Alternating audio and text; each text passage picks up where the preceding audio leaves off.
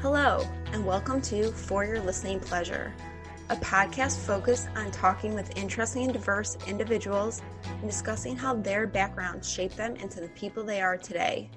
I am your host, Mallory Waxman. I am honored to welcome back best-selling author, public speaker, and researcher Stephen G. Post. Stephen is a rare blend of a scientist, professor of medical humanities, medical chaplain, and metaphysician.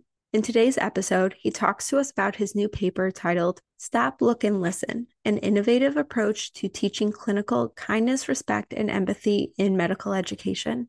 We also discuss his Blue Angel dream, the idea behind One Mind, what happened to kindness within our society, and will it ever really make a comeback?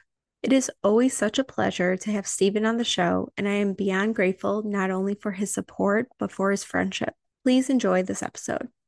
Stephen, it's so great to see you again. This is your third time being on the podcast. And it's so funny that we scheduled to talk today because you've been on my mind a lot because of the fact that I have been seeing so much in the art world about Chagall. Uh. And I know that we've talked about him because it seems like his journey and your journey have some parallels. And for listeners who maybe haven't listened to first episode that you were on, can you just recap your Blue Angel dream for everyone? Because I think that sets the tone for the rest of our conversation today. Sure. It's nice to see you, Mallory, by the way. I'm glad you're you're, you're doing well and you look very happy. Uh, so that's wonderful. Uh, yeah, so when, when I was a, a, a kid, uh, 15 years old, I went up to a prep school in the middle of New Hampshire, uh, St. Paul's School in Concord, New Hampshire. And I wasn't a hockey player and I wasn't too good at too many things, but I used to study a lot of philosophy and uh, spiritual classics. Um, and I had a dream uh, in my 15th year um, that was really quite powerful and formative for me. I wasn't a big dreamer. Uh, uh, sometimes I would dream, but it didn't mean much. But this one was kind of unique because it stayed with me. And I would, after I got up in the morning, go to the uh, the old chapel uh, and sit on the wooden pews and just kind of meditate on this dream. But uh, the dream was was really quite amazing. So um, I would see a road uh, and a bridge-like road heading to the west. Uh, I just knew it was westerly, and uh, it was very, very cloudy. There was a thick mist, so I couldn't see more than a couple of feet in front of me.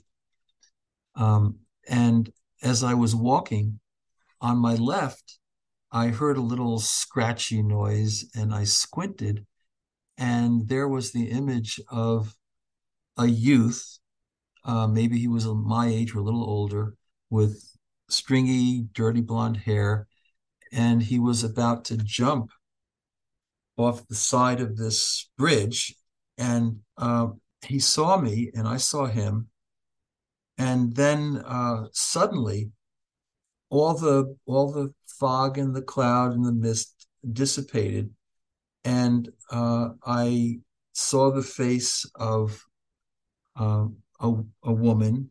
Uh, it was uh, bluish, and um, and she said to me in this very loving tone, "If you save him, you too shall live." And then uh, she disappeared, and uh, and it was bright and and, and lucid and radiant so I had no idea what that was about. And I would actually, so we had a class on on ancient history, sacred studies, with a great Episcopal priest who knew uh, uh, all kinds of mystics around the country.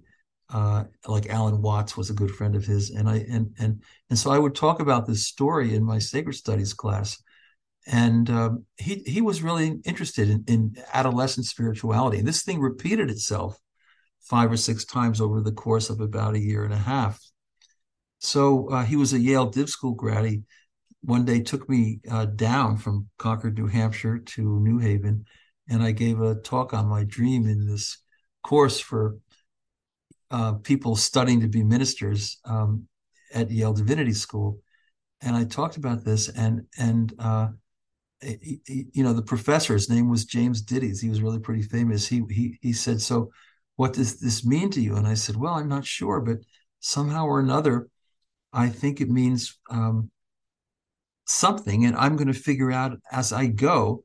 Um, but in the meanwhile, you know, he, he said, uh, "Does it mean anything to you?" You know, sort of philosophically, and I said, "Yeah," because um, you know, it suggested that uh, maybe there's kind of one mind and we're all much more connected than we realize. And and our minds are not just matter and cells and brain but maybe mind is even more basic than matter. And and so there's this idea of the one mind or the universal mind. And and it was very emersonian so we talked about that and it was a beautiful thing and they asked me if i did anything based on on the dream and i said well i applied to reed college in portland oregon because it was out west and no one applied out to those places from St. Paul's. It was all this East Coast sort of stuff. And um, um, and that's the you know that's the dream story. But then a couple of years later, I had an argument with my parents because Rod Wells, my Episcopal priest at St. Paul's, had got me a job tutoring in the Bronx. And I love tutoring. I did a lot. I'm still a tutor. I'm still a teacher, you know, teacher all my life. And uh, my mother and father said it was too dangerous. So we we struggled for a couple of days, and and ultimately my mom said, "Well, I'm not going to cover Swarthmore if you insist on this." And so I said, "Well, okay, maybe maybe I'll I'll I'll I'll stop thinking in these terms, but what can I do?" And my dad, now that you're in New York, my dad was the president of W and J Sloane's, which was a big old um, furniture store on Fifth Avenue, uh, and uh, he said, You can work at Bill DeBono's lampshade factory because he knew all the manufacturers around New York. And I did spend two weeks working in Bill's lampshade factory. And after a couple of weeks of it, it was just too much for me. I was just basically cutting cardboard between two very, very substantial uh, Italian women. It was all smoky and and sort of you know it was not my kind of world. And I had Siddhartha in my pocket, you know. And so so I, I, drove out to Westhampton Beach where I had a bunch of friends uh, one night, and uh, um, about eleven or so, I, I, I, said to them, you know, I I'm going to go west. Be, you know, partly because I'm tired of this fighting with my parents. I'm tired of working in Bill DeBono's lampshade factory, which is not my thing. But also, I had this dream, and the dream pointed me to the west. So I took my dad had a had a um, a gray Mercedes 190 that was secondhand and sometimes fell apart, you know, but it was nice. And I just drove it, a, a, you know, west on Long Island, through Manhattan, over the George Washington Bridge, and then there are these signs. Some of them say 95 south, but there was no south in the dream. The others say Route 80 west. It goes all the way to San Francisco. It turns out. So I just went west, and you know, like five in the morning.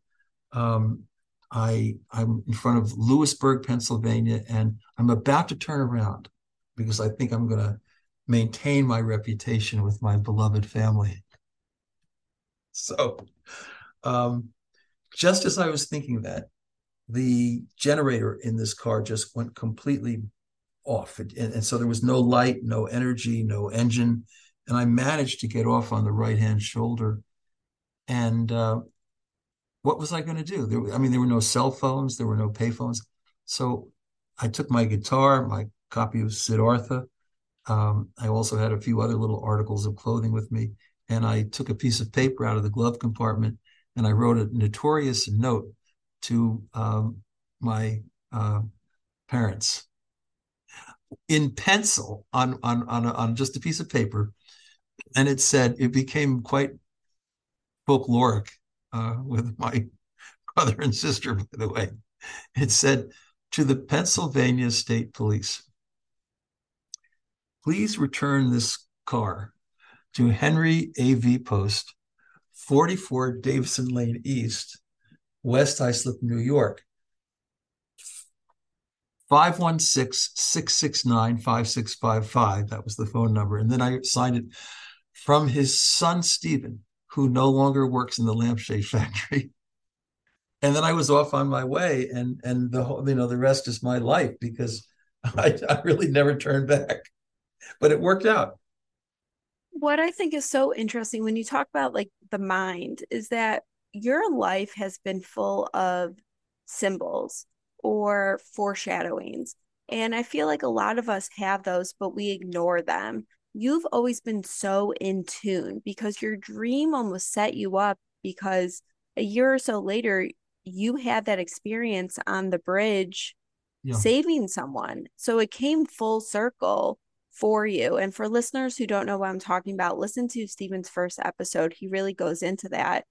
But I think that you've never lost sight of what does what your mind is telling you and believing that there is something bigger than just your brain. Can you yes. talk a little bit about how you do practice mindfulness, but then also what is kind of going on around you as well that plays into how in tune you are? Well, that's so, you know, I, I mean, I've been a professor in medical schools for like almost 40 years, you know, Chicago, Ann Arbor, Case Western, Stony Brook, and so forth. And and I love the neurosciences, but I've never been convinced that mind is derived from brain. And that's why I have so much interest in deeply forgetful people with dementia, because I feel that they're still present underneath the lack of communicative ability, but I never think that they're gone or a husk or a shell or absent. And so what happened? Well, at any rate, in that in that story on Route 80, I did get all the way out to San Francisco, and my cousin um, George Lamont, you probably heard of Lamont Gloves. That was George. Um, eventually, uh, you know, so uh, he had a apartment in the Mission District on Chenery Street. He'd been in Vietnam for two tours of duty. He was a North Carolina Chapel Hill graduate, really thoughtful guy and he he took care of me that summer. And I slept on his floor, and there was a Nichiren Shoshu Buddhist temple down on Market and Chenery, and we would chant Nam Myoho Renge Kyo, which is again about this idea of an infinite mind, and that that that our minds are a gift. They're not something derived from evolution so much as they are a gift, and and and our our brains are a conduit for mind, but they're not the whole story. So um, I drew a really, really bad draft number. And uh, I'd already told the people at Swarthmore I wasn't going, but I had applied to Reed, as I told you, you know. So I called them on the phone. I said, you know, I need to go to college or I'm going to be over there doing stuff that I'm not really happy about. So they actually made a space for me. And uh, I, you know, met in front of the Buddhist temple uh, early in the morning, about seven or so. And uh, uh, everybody said goodbye. They gave me a Gohonzon which is like you know a scroll, and uh, it's got all these symbols about the one mind and mind before matter and all that stuff. And um, so I took the I took the bus to Golden Gate Park and and I walked across the park all the way across, which is a pretty big walk. And then I went up that uh, entrance way on the on the red orange uh, sidewalk, and uh, it was so misty. It was I I I literally couldn't see more than a foot or two in front of me, um, and I, I I walked for about ten minutes because it's a long bridge, and I got to the middle of that major span, and then I I, I squinted to my left, and I and I thought I heard some sort of um, ruffling noise, and I vaguely made out the contours of a young guy uh, who was about to jump, and he had blonde hair. And I, I, I looked at him, and he looked at me, and he said in anger, uh, "What are you doing here?" And I said, "I truly hope you're not planning to jump." And that's where our relationship began. But eventually, I told him, you know, I think I'm here for a reason, and this is where the idea of a universal mind comes in. I said, you know, two years ago when I was in high school in New Hampshire, I had a dream of a guy who looked kind of like you and he was about to jump off some kind of a road and bridge or whatever. And um, that's why I think I'm here. And that was 3,000 miles away. And it was two years ago, you know, so it was sort of completely beyond time and place. And, uh, and, and, and we began talking. And, and eventually I said, you know, look, if you come on my side of the of the of the fence, uh, I'm going to give you this Gohonzon, which I had in my backpack. And he said, What's a Gohonzon? I explained it to him. I said, It'll give you luck for the rest of your life. The Buddhists have things like that, you know? So he comes over and I unscrolled it and I explained it to him. And I said, This is yours, but you have to go to my cousin George's. I gave him a little note, cousin George, 16 Chenery Street, and ask George to take care of you and tell him I sent you. And, and, and George did that and it worked out pretty well. And Harry eventually went back to North Carolina I don't know if he was drugged up that early morning or not, but but anyway, he's um, I don't hear from him or connect with him, but he's he, but he's alive and he got married and and he actually married the girl I was with. That so that's not in the book, but uh, anyway, um, but as I walked down the bridge, now I'm heading north toward Portland, Oregon, because that's where Reed is. I thought, oh my God, you know, and suddenly all the mist evaporated. It was like radiant, like it was the brightest sun I'd ever seen. And I thought, you know, my dream came true. And and and that's where I, for you know, from from that point on, I never gave up on the idea of uh, one mind, and that we're much more interconnected than we realize, and we need to notice that in our lives, and we're more cherished than we understand. And so we can just slow down a little bit and take that in whatever your tradition might be, you know, that's the essence of spirituality. Did you get that deja vu feeling? Sometimes I'll be in a place and I can't remember if I've dreamt this or I, but like I know I've been here before. The feeling, the smell, like who I'm around, it feels so familiar that you get that weird feeling. Did you get that on the bridge? Because your dream with the mists and the whole thing, did you feel like I've been here before? Oh yeah, yeah. I mean, deja vu is a is a is is a part of these premonitions. And um, the thing is, so the, the the the the blue angel said, "If you save him, you too shall live." And I kind of understood the "you too shall live" because I just felt euphoric. I felt certain that um, even though my parents were mad at me, you know, that I was more cherished and I had discovered something. So I was up at Reed College, you know, that um, that winter, and um, I was in the coffee shop, and this guy named Andy came pound, you know, pounding through the door, and he had a black uh, spike leather coat on. He was a motorcycle guy, and he walked up to a bunch of us and he said, "I have a brand new Harley Davidson shovel header. Who wants to go for a ride?" Now it's it's nine at night and it's it's raining out. It doesn't snow in Oregon, but it but it, it gets wet and and icy and slippery. So um, I said like a fool, you know, uh, I, I said I'll go. So I went out and I jumped on this on this motorcycle and he took off and he hit like a you know 120 miles an hour in a minute or two and he went through every red light every stop sign then he went out on the pacific coast highway and he hit 180 going south toward uh, the California border. And I was screaming, I was crying. I thought I was dead.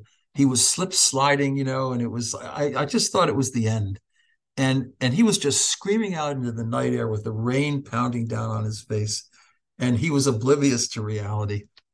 So uh, amazingly, he did a U-turn, you know, across the midway, and he drove me back, and he dropped me off exactly where he'd pick me up in front of the coffee house and staggering. I mean, I was wobbling and staggering. You know, I walked across this little bridge over a ravine to um, my dormitory.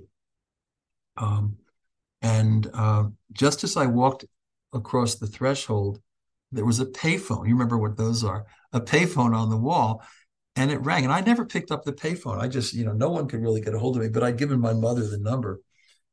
And so now, mind you, it's um, so it's 11 o'clock in California and in Oregon, and it's two in the morning in New York. I picked up the phone. I said hello, and I felt kind of pushed toward the phone. And that was the funny thing. I didn't I didn't see anything, but I just felt kind of pushed toward it, and I, I, I couldn't quite figure it out. But it was all it was interesting. So I picked it up. I said hello, and it was my mother.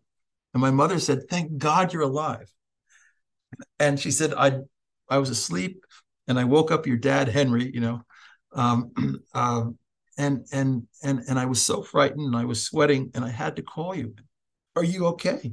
And I said, Mom, I I thought I was dead, but I got to tell you, you know, there's something going on here because you intuited that, and you're three thousand miles away. And I said, there's a lot of mountains and things between the, you know, and and, and then I said, um, we're more connected than we know, and I think it's the power of love between a mother and a child that made this possible. So to some degree, I think sometimes our ability to make these magical moments come true, I think it depends on the power of love. I think that that is such a good segment into what you've been working on a lot now is kindness. And even like that connection we have with people we love or care about, it all stems with like being kind to one another. And we're in such a polarized world. People will send me videos of mm. talk shows or politicians who are just talking horribly about other people's life choices, decisions, whatever's going on.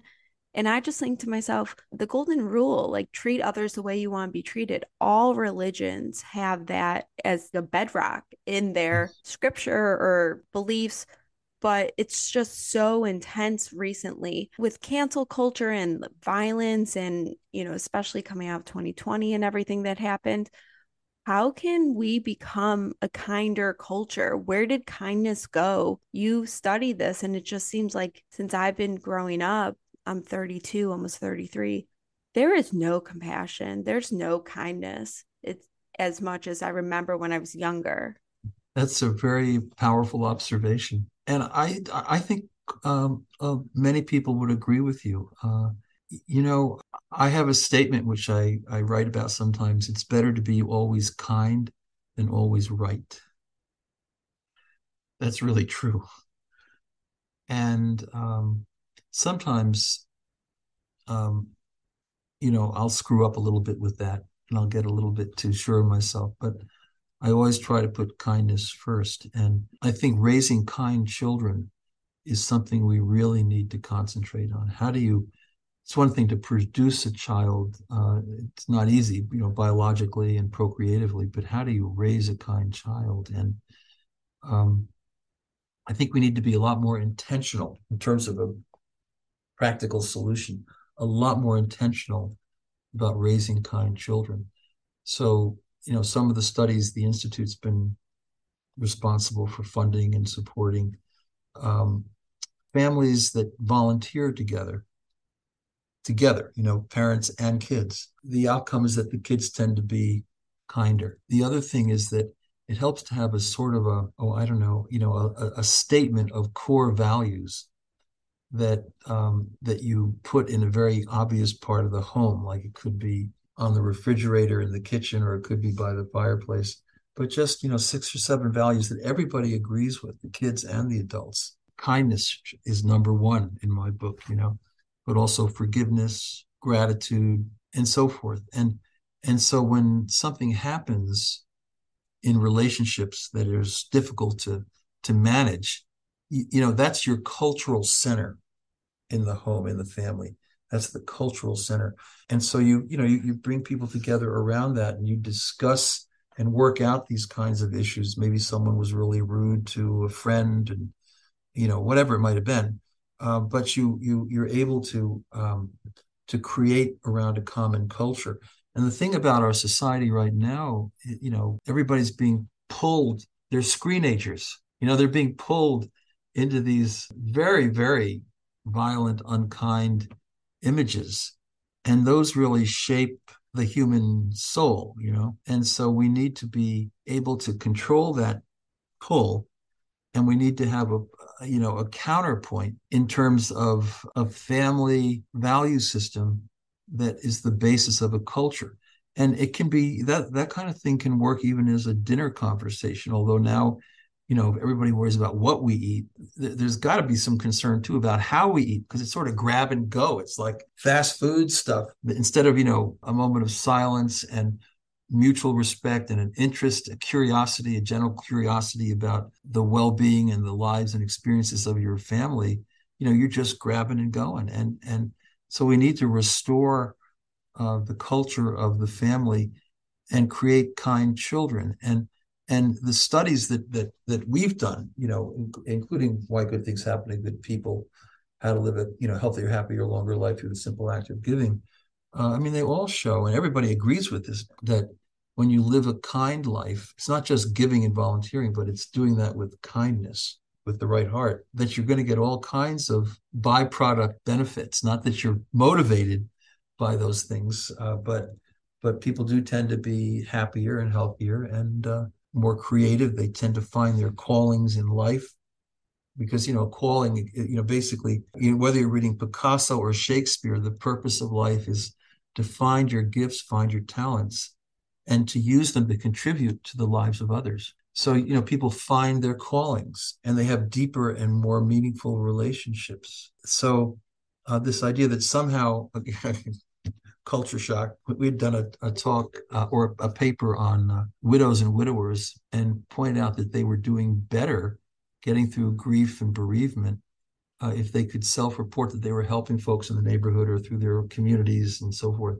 and I and and so the Society of Widows and Widowers in New York gave a call and, and they wanted me to give a talk at their annual meeting. So I went into this hotel on uh, Seventh Avenue and uh, a big ballroom and I was giving this talk and I was saying, you know, there's so many benefits to just being to being kind and to being helpful to others. It just gets you through the rough patches. and there was a guy in the back of the room and he started raising his hands and flailing and he said, I don't care what you say, buddy. I don't do nothing for nothing. And uh, not, you know, people in New York are nice. Don't get me wrong. I'm not making a generalization, but sometimes we're just sucked into this very negative myth that everything is transactional. And if you're if you're just kind, somehow you're being made a fool of. And so that's part of it. It's partly cultural and it's how we raise our kids. Are we intentional about these things? It's all really important. So I was raised in a Jewish household and on Friday nights we did Shabbat dinner. We always did um. So we got allowance every week, but it was an expectation that certain part of our allowance would go to tzedakah. And for those who don't know that, it's like charity you're giving to those less fortunate. And at the end of every month, we were able, my brother and I, it probably wasn't that much, it might have been like $20 combined between the two of us. But our parents used to say, Where should we donate this money? Or do you want to go give it to homeless shelter or a women's shelter? And they raised us like that. Then the other thing was doing a mitzvah Jewish religion, you're supposed to do one once a day, I believe. And it's been a while since I've been in synagogue, but the idea of doing a mitzvah, it's doing a good deed. And so now growing up, I will be out and do something and someone's like, "Oh, that's so nice of you." I'm like, "It's my mitzvah for the day." And they're like, "What?" I'm like, "I try to do one good thing for someone else every day, whether that's opening the door, saying hello, just being like, "Hey, are you okay?" or if I'm getting coffee and there's a homeless individual, I'll always say, Do you want some coffee or do you want to, what can I get you? It's the simple things that I do because I look at it as like they're another human being. They never choose that aspect of life. People fall in hard times. You have to have empathy, and it doesn't really cost you that much to be kind to people, which gets me back to how this conversation kind of started mm-hmm. was I don't understand why people can't just be nice. It almost takes more energy to be rude to someone than just say hello or thank you or just smile versus yeah. the hatred that you feel lately in society. Yeah, so that, that's absolutely so true. And it, it's a mitzvah, you know, it can be a very small thing, but it can be done with a lot of kindness you know it's not the size of the action but it's the kindness of the heart that really makes all the difference and i think your parents raised you well if i might observe and these traditions do help us to keep an eye on that part of our lives and you know now just sociologically you know where is kindness well you know fewer and fewer people are brought up in those traditions i don't want to claim that these traditions are perfect Oh no. That they They're... don't have problems, that there aren't all kinds of things that get corrected over time. Uh, but but still, I think the core of these traditions, I mean, if you look at the Ayurvedic scriptures in Hinduism, the core dharma or law of life is the golden rule. and not the minimal version, you know, which is do not do unto others as you would not have the. That's a good rule, but it just means you can get home tonight and feel really good about yourself if you didn't kick some innocent person in the knee. Yeah, that's like the standard basic level. That's like the beginner stage. The beginner stuff and and and we need more of it actually unfortunately. But uh, you know the positive version do unto others says you know use your emotions your your imagination and ask yourself how can i contribute positively to the lives of the people around me? And if you move in that direction you do very well. And it's not that you are banking on doing well. It's not transactional but as a indirect side effect you will stay out of the negative vortex because that see see people are fighting you know every day it's so easy to get upset and dissed and you see cruelty and you see what's going you have to really work hard not to react. And so there's this negative vortex and and it's full of hostility and bitterness and rumination and it just sucks you down into this crazy immoral universe. And um, the best thing you can do, uh, you don't have to go to a mountaintop in Colorado and meditate for six months. Uh, the best thing you can do is just a small mitzvah, a small action of helping, because the emotions follow that. I mean, this is the you know the William James Lange theory of emotions. The emotions follow actions. That's why people say, um, even if you're not particularly happy, smile, because that sort of musculature feeds back into your limbic system and all of that. So the simple act of helping, it's very important. And and and and not that everybody is taking this like a duck to water. Actually, the studies are that about a third of people do. Like, like say, if you look at 13 and 14 year old teenagers, about a third of them just they just know this. They recognize it. It's the and they're they're they're they're um, radiant in doing this uh, helping activity. That's the service based learning. There's another third of the kids who, well, I know they'll do it, but they're kind of hesitant, a little bit recalcitrant. Uh, but then, you know, as a little time goes on and they have good role models, that's important, you know, then the light turns on and they realize they're, you know, that this is actually, this feels really good. And then there's another third, a final third, and they're more seriously recalcitrant, okay? And they may have a hard time finding this meaningful. But if you look at their lives over the, really from 1992, when this first was studied longitudinally, the that the, those first two thirds uh, tend to have less depression, less anxiety. They find life more fulfilling. They're identified by their peers as more caring and kind. And it's that final third, okay, and they get in all kinds of problems. I mean, they wind up, you know, needing a lot of counseling. Hopefully, they they marry someone who who can be a a source of kindness to them, and they can kind of make up for some deficits. But, um, and and maybe some of them just have to go through some really difficult experiences in life before they kind of turn it around. But for sure, small actions of of of kindness are like a vitamin pill for the soul and that's what we need. You know, we we we, we and we need to figure out. Um, I think many people are figuring it out. I mean, there are a lot of people like you, and and I'm impressed by the medical students here at Stony Brook. I think so many of them are actually they're more generous and kind than I even remember them 30 years ago in Cleveland. You know, which is much more of a community. So I think there's hope on the horizon, but part of it is just uh, we have to be very conscientious and intentional and language matters so much. You recently wrote a paper with a bunch of other doctors. I don't want to not give them credit, but I'm not going to list them all mm-hmm. off here. But it was called Stop, Look, and Listen An Innovative mm-hmm. Approach mm-hmm. to Teaching Clinical Cl- Kindness, Respect, and Empathy in Medical Education. Mm-hmm. Obviously, doctors' bedside manner definitely it's imperative. You need to have it, especially when giving bad news. But besides just teaching this in medical education, don't you think that teaching kindness, respect, and empathy should be something that we start teaching kids in grade school and continue? What did this study really show? Can you also go into what the stop, look, and listen method looks like? Yeah.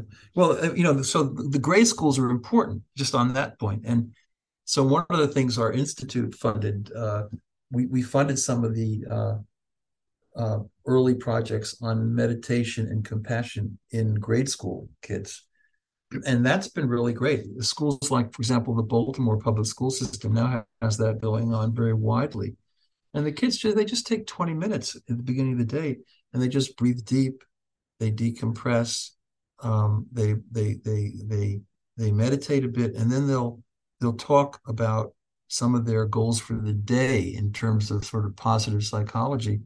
And um, not only does the level of violence and uh, anger go down as measured uh, in the classroom, but they also do better academically because there's something about being kind and wanting, like I said, you know, Picasso, Shakespeare, to you to begin to use your gifts to help others.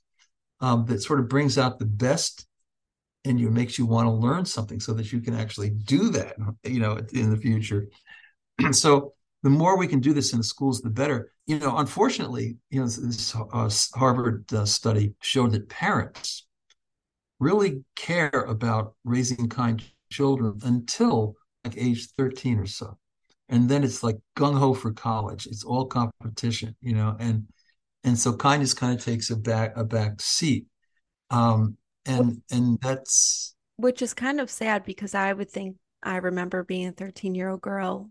Girls are horrible at that age. I think all kids are mean to each other at that mm-hmm. age, uh, between the hormones and changes and just everything like that. Mm-hmm. That's when you almost need to force kindness more or remind them that kindness yeah. matters more during that adolescent age period. Yeah, and you got to be talking about it. You got so so we have a, a, a, there's a private school across the street here from Stony Brook. It's called the Stony Brook School.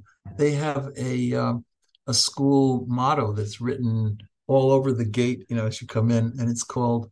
It says um, "character before career," I and like I think that's that's part of it because you know the, the the, the kids are raised and and um, you know they're they're they're they've got to succeed. They've got to go they have to go to an ivy league school which i tell people doesn't matter at all. I mean it really doesn't. And and many people go to ivy league schools by the way don't do much with their lives. I mean they got into this school or that school and that and they kind of made it and they you know they can not worry about stuff anymore. So you're a lot better off to I, I think to go to you know a, a decent place and just find your passion and then stick with it over the course of your life. But you know so so we have to do a lot in the in the school cultures and that includes medical schools. And so this is the stop look listen thing. So the system the medical system crushes the spirit of people who go into the healthcare professions. I mean you, if you look at their their essays when they're applying you know i i'm i'm inspired to do this because i want to provide care and empathy and kindness and i want to be there and and i want to elevate people's hearts and lives and it's it's poetic. And, and then of course you know they they they've got a lot of basic science to learn which is all important. But they actually get into the clinical settings like in the third year of, of at least a medical school. And there's some pretty good studies showing that actually their empathy and kindness deteriorates. You know why? Because they're, now they're, you know, I mean, uh, first of all, they're under a lot of pressure. They have to learn skill sets. They're being evaluated all the time. But it's more than that. They um, they're just rushing from point A to point B, and so you know, even if they're really uh, affected by the death of a patient, for example, in the PICU, um, they don't really have much time to even debrief about that. It's just on to the next. They do some debriefing now, but um, so our, our idea is stop, look, listen, which means that every time you have to structure it into the lives of these clinicians and these students. every time that they come to a new door, a new patient, stop just for 30 seconds and breathe. You know, breathe deep and you know try to put your most recent experience on the shelf kind of clear yourself. And then when you walk into the room, knock, of course, but look, observe. A lot of people in today's healthcare systems, you know, they're reading computer printouts from machines 100 yards down the long hallway. And that's how they're sort of figuring out their differential diagnosis. And it doesn't work too well. It's not unimportant, but but they'll do better if they just observe. And actually, about half the medical schools in the country now have ardent observation courses. We have them here, so we we we have literature showing students that if they'll just slow down and observe, say in a museum, um, an image of a person who is ill and bedridden, you know, and just have those kinds of conversations in front of a great piece of art. What do you observe? What do you think of this? And what are you missing? Um, people begin to refine their ability to observe and they realize how important it is um, because it, it is important. And and and then stop look and listen. And so then just listen. Don't you know the average time before doctors interrupt a, a patient is actually 15 seconds. So you know how are you doing? How are you feeling? Okay right. And and and so it's a way of structuring and sociologically a kind of pattern of caring and connecting and it actually um, completely improves diagnostic accuracy. So, you know, you hear about medical mistakes and you might read in the newspapers uh, about, you know, poor communication. Oh, they they got the wrong kidney and put it in the wrong person or whatever, you know. That's like, you know, 1% of medical error. Most of it is what we call premature diagnostic closure. So you're not really there. You're not really looking at the patient or listening or palpating or connecting with them because you don't have time. And so what happens is, you, know, people reach conclusions diagnostically that are wrong and they miss things. And so someone then the next morning will be dead of a pulmonary embolism, uh, which I'm, I can tell you has happened because nobody took the time to even visit the room. So this is what we're we're struggling against. So interesting that you talk about this. I just had on Dr. Javid, who is the owner of Her MD, and she left Standard Hospital, like her job pretty much as an OBGYN, because she was so tired of the door knock appointments 15 minutes in and out, talking to women. And when you're going to see an OBG, if you're not if you're trying to get pregnant, not getting pregnant, menopause, it takes a while to talk about that, to feel comfortable or vulnerable, to open up and actually describe what's going on. And that exact same thing happened to her mom. Her mom kept saying, I feel like I'm having a heart attack. They're like, You're too young. It's stress because of kids, all the stuff. She ended up surviving a widowmaker, all mm-hmm. her valves, and like she was 45, but no one was listening to her and being an advocate for her. And it happens more for women than men. But yes. pretty much what you're describing right now is that idea of like listening versus just reading off a screen, typing in your notes. Okay, what's the fastest way to get in and out? Because you have six more people waiting for you, and how medicine's really changed. She started her own company that really focuses on women. Appointments mm-hmm. can be up to an hour, if not more, depending on oh. listening to them. And doctors who work for her clinics are not burned out or tired or miserable because they're actually feeling like they're doing the job that they always wanted to do. Why did they go yeah, to med school? Wanted to do was to help people yeah. versus just helping insurance companies. So exactly it's so correct. interesting and, that you're talking about this. Yeah. And, and also, you know, so so you know, and how how are patients' appointments scheduled, right? So I think that that clinicians should have a lot more control over that.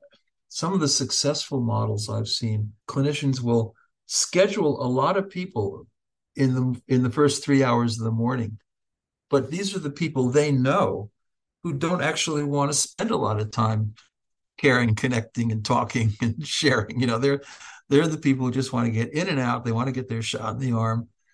Uh, they want to get their prescription, whatever it might be. So they want five minutes. So get them through the system in the morning, and um, and then you you know there are other people in your practice who really uh, do need time.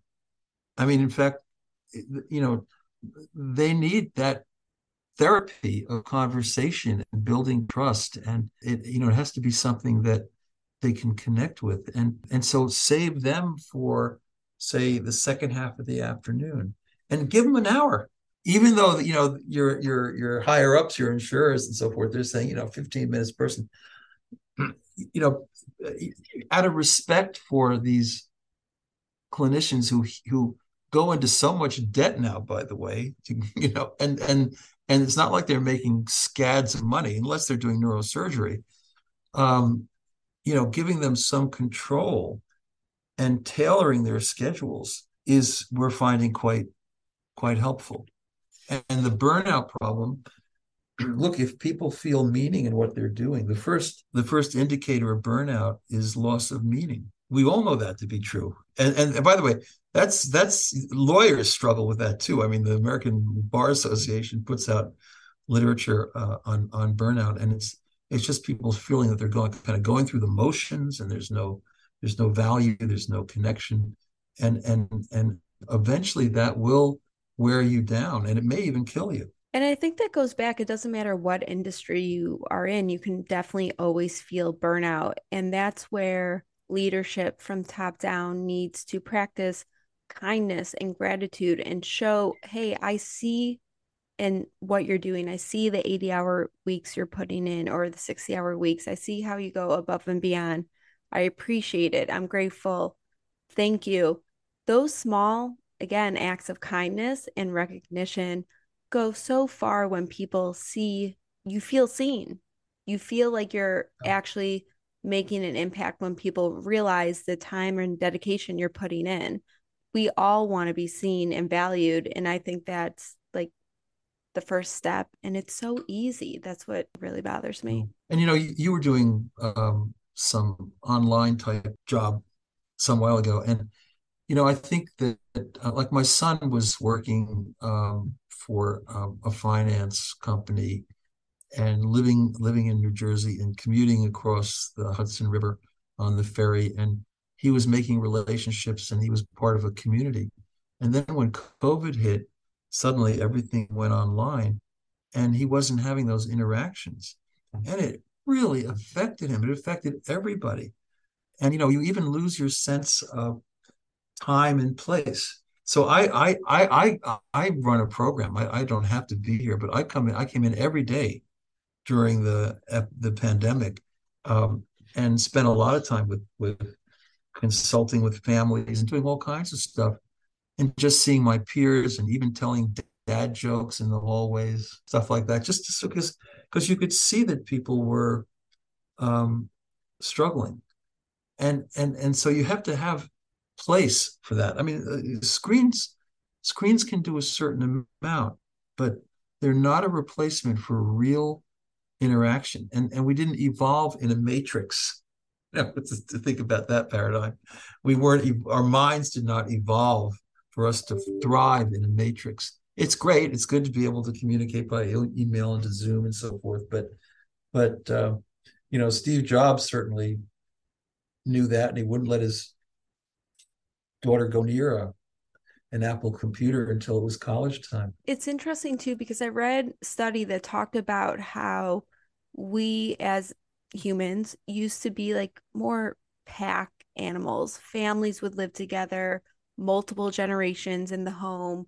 So, you know, your grandparents would be with you or maybe be down the street. People weren't really spreading out. It it was really something more during the 19th century and the 20th century that people were really moving around, not being close to that, their center of no. family and love and everything like that. And then the pandemic happened and we were so isolated from everyone. Even if your family did live in the same city, you couldn't see them because of everything was going on. We are still not understanding what those ripple effects are from like the isolation and especially the younger generations when I mm-hmm. remember going to kindergarten and you had play dates and you were doing activities and you were building those social bonds and now everything was through the screen. Well, it's hard to pick up no. those emotional cues of how someone's feeling sure or their that mindfulness of what's going on what do you think that's going to have like lasting effects oh, moving forward? I, I I think it's a serious problem. So my wife teaches in the first grade in the local school system. And throughout the pandemic, she went in every day and all the kids went into school every day. So there was a lot of variation around the country. But the people around Stony Brook, who uh, there's actually a family physician friend of mine who's also in charge of medical decisions in the school system, he wasn't convinced that uh, on a cost benefit analysis, that keeping these kids home was going to be good for them even in the present, let alone long term. So they held they they they they went to school, and and the results I think are impressive. Taking kids and locking them behind screens at a young age is is not a healthy thing and you know so much of what they need to learn in terms of being kind getting back to the theme here you know. So I, I, have have a buddy named nick duncan who used to be the ambassador to france and we were in a french restaurant you know about six years ago. And um, next to us was a three generational table. You're talking about three generations you know. There were a couple little kids they were like four or five years old and they had uh, uh, um, ipads and they had those kind of metal devices that hold them up. And then there was grandma and grandpa, and then there was mom and dad. And in that entire hour and a half, there wasn't a single word of communication between between the kids and their grandparents, and almost nothing with their parents. And so they were basically locked into this world, and whatever wisdom they were going to get they were going to get it from the latest game, you know, whatever it is, dragons, whatever. And um, you know, this is a this is a big problem. So my friend, who actually went to went to St. Paul's with, my friend leaned over to me and he said, "Is this the end of civilization?" Question mark. And that's always stuck in my mind because if you don't have that flow, that intergenerational flow of wisdom and insight, and if kids can't go to their grandparents for that. Instead, they're going to, you know, whatever god awful thing they they're looking at. It's um, you know, it's a real problem, and I think that contributes a bit to what you're worrying about. What we're all worrying about is the the the the, the loss of kind, kindness. But it's also important to have a little etiquette, you know. So it's you know, so you know, I you don't know this, but my grandfather Edwin Post married Emily, who wrote etiquette books, you know. Oh, and she was not she was not arrogant. She that was, was your not, grandmother.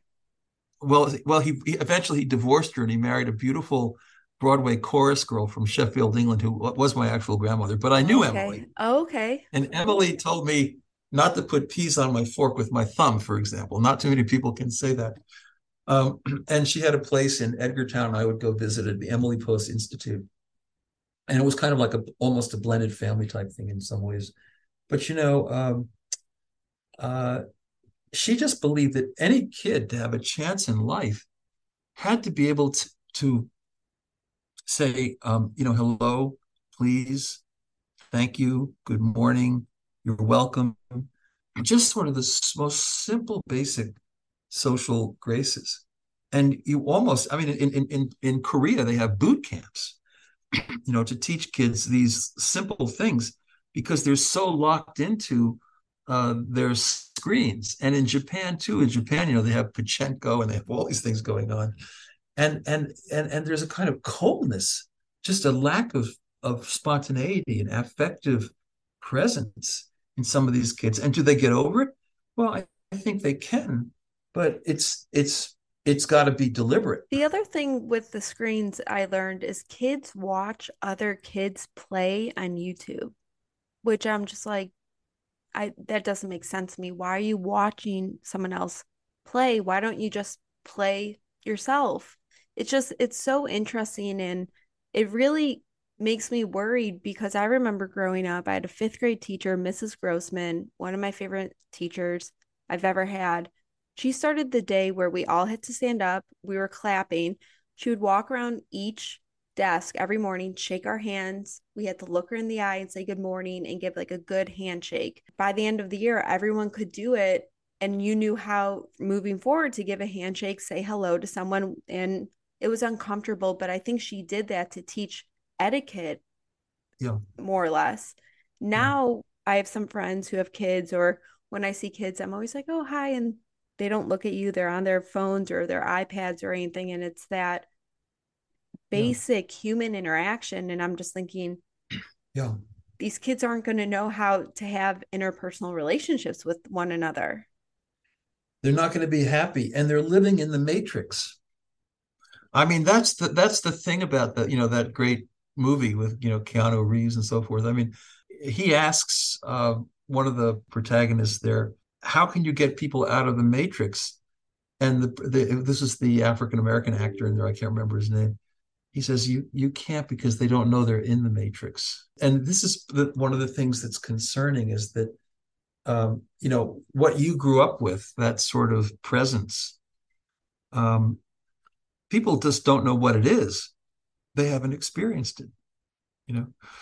So it's very difficult. By the way uh, we you know we some of our students from stony brook go down to like new orleans and different places in the spring break and they'll do some volunteer work and I once in a while ask them, okay, so what did you learn down there? And, you know, almost uniformly, they'll say, you know what? People talk to each other. I mean, in New York, you know, it's like such a constant rush from point A to point B. I call it the New York strut. No offense. I mean, New York's a lot of great people, but but but culturally, um, you know, it's there's a there's a certain kind of stress in this environment because it's a hard place to live in even driving is tough.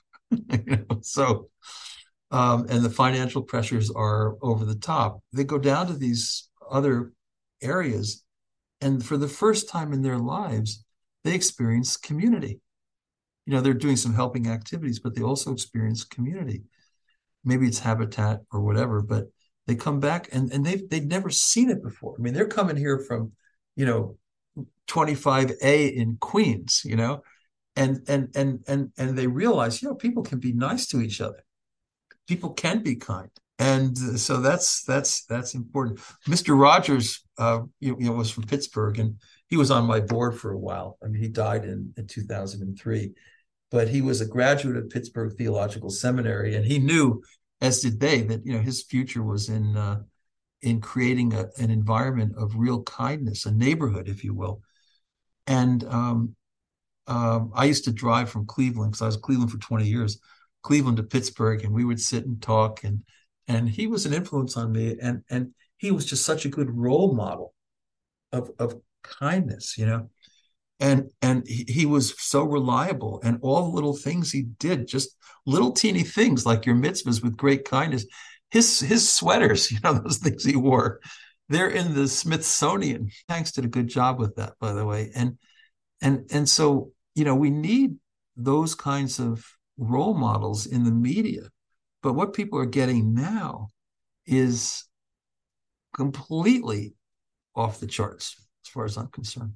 I had no idea that you had a relationship with him. I love Mr. Rogers, and I see certain things on Instagram or social media that just shows how thoughtful he mm-hmm. was. Mm-hmm for example, I read something that a little girl who was blind wrote in saying, You talk about your fish, but do you feed him? Because she never could see that he was feeding the fish. Yeah. And then moving forward, every time he would say, I'm feeding my fish now, so that she could feel included, that she felt heard when she wrote this letter to him. And that's not something that he needed to do, but to be mindful of that I just read that. I thought it was so powerful. And yeah. also for someone to say, I'm proud of you. Yeah. You did a good job. Yep. That reassurance that you're special. Kids today don't hear that. Right. And it's so important because I think if you feel good, you'll act good. That's that's also true. I mean, you know, his office. Uh, uh, you know, there's a statue to him in downtown Pittsburgh, but you know his office was he didn't have any um he had chairs you know com- you know fairly comfortable chairs uh, but he didn't have you know a desk in his office. You know, because he just wanted to be able to connect with people. He didn't want anything between him and other people. And and the you know the story that's so amazing about him. You know, he so he he he he lived a lot in New York because that's where his studio was. But he was he, always kept his residence in Pittsburgh. So he was in New York once, and he he couldn't really ride the the subway because people would recognize him. But one day it was raining so bad, and he you know he went out. This is actually in the movie. He went he he he so he ducked into a subway entrance and he got on the train thinking everybody would say Mr. Rogers, but it was total silence and everybody just you know he couldn't figure it out and they went you know one stop two stop three stops and then the entire car erupted into the neighborhood song and and people like that i mean what kind of role models are we presenting our children and i you know i'm not going to go into it because and obviously there are very good role models. I think my wife's a very good role model. They call her Miss Mitzi, and uh, she does all the artwork for the bulletin boards, and she's a kind of a artsy craftsy type person. And and they love her and they remember her, and she goes shopping, and people from 15 years ago, Miss Mitzi, you know. But uh, you gotta you gotta be a good role model, and I don't think we're aware of that. That we, you know, everybody in this medical school has to be a self-conscious role model. And you're a role model for your peers, you're a role model for your patients, you're a role model even for the senior attendings. You've got to be a role model. And if you're not a role model, honestly, you don't belong in, in medicine. It's crazy now when you think about who do kids look up to. Because when you said role models, I'm like, everyone wants to be an influencer or this or that or look at Instagram, people don't one realize how much work it takes behind the scenes. Two, what people mostly post are what they want you to think, not reality. And so I worry that people constantly are feeling younger generations like they're not good enough, that they're let down. They they care more about the materialistic aspects of things when that is just a persona that's not the real reality or really what that person does. Yeah. So, you know, one of my friends uh, is a professor of psychology at Columbia Teachers College. Her name is Lisa Miller. She wrote a best selling book called The Spiritual Child. Yes. It's very well reviewed. And and and I've I've been doing things there occasionally. And you know, what she'll tell you is that this stereotype of the kids is just not accurate actually there there um, there are a lot a, a great many children walking around with a profound sense of love for all people. 24 7 you know um, and and they're doing very creative things. So it's true there's another side of human nature and and the wrong buttons get pushed. But i do think that there's there's a lot of hope in in the future but it's so cultural and it has to do with the way we organize our lives and their lives and what our intention is when we raise kids. Absolutely. Stephen, I could talk to you for hours. Every time we connect, it's so interesting. You've lived such a fascinating life and all these people that have come in and out of your life as well that you've had relationships with and influenced your work. It's so fascinating. I hope one day you write another memoir and really stories that you've learned from all the different people in your life that cultivated into the work you do every day. So thank you again so much for coming back on and I look forward to seeing you in a few weeks in New York. Yeah, Mallory, that's going to be great and thank you for doing such a wonderful job as an interviewer. And clearly, you know, your heart is in the right place and it draws the best out of people. Thank you.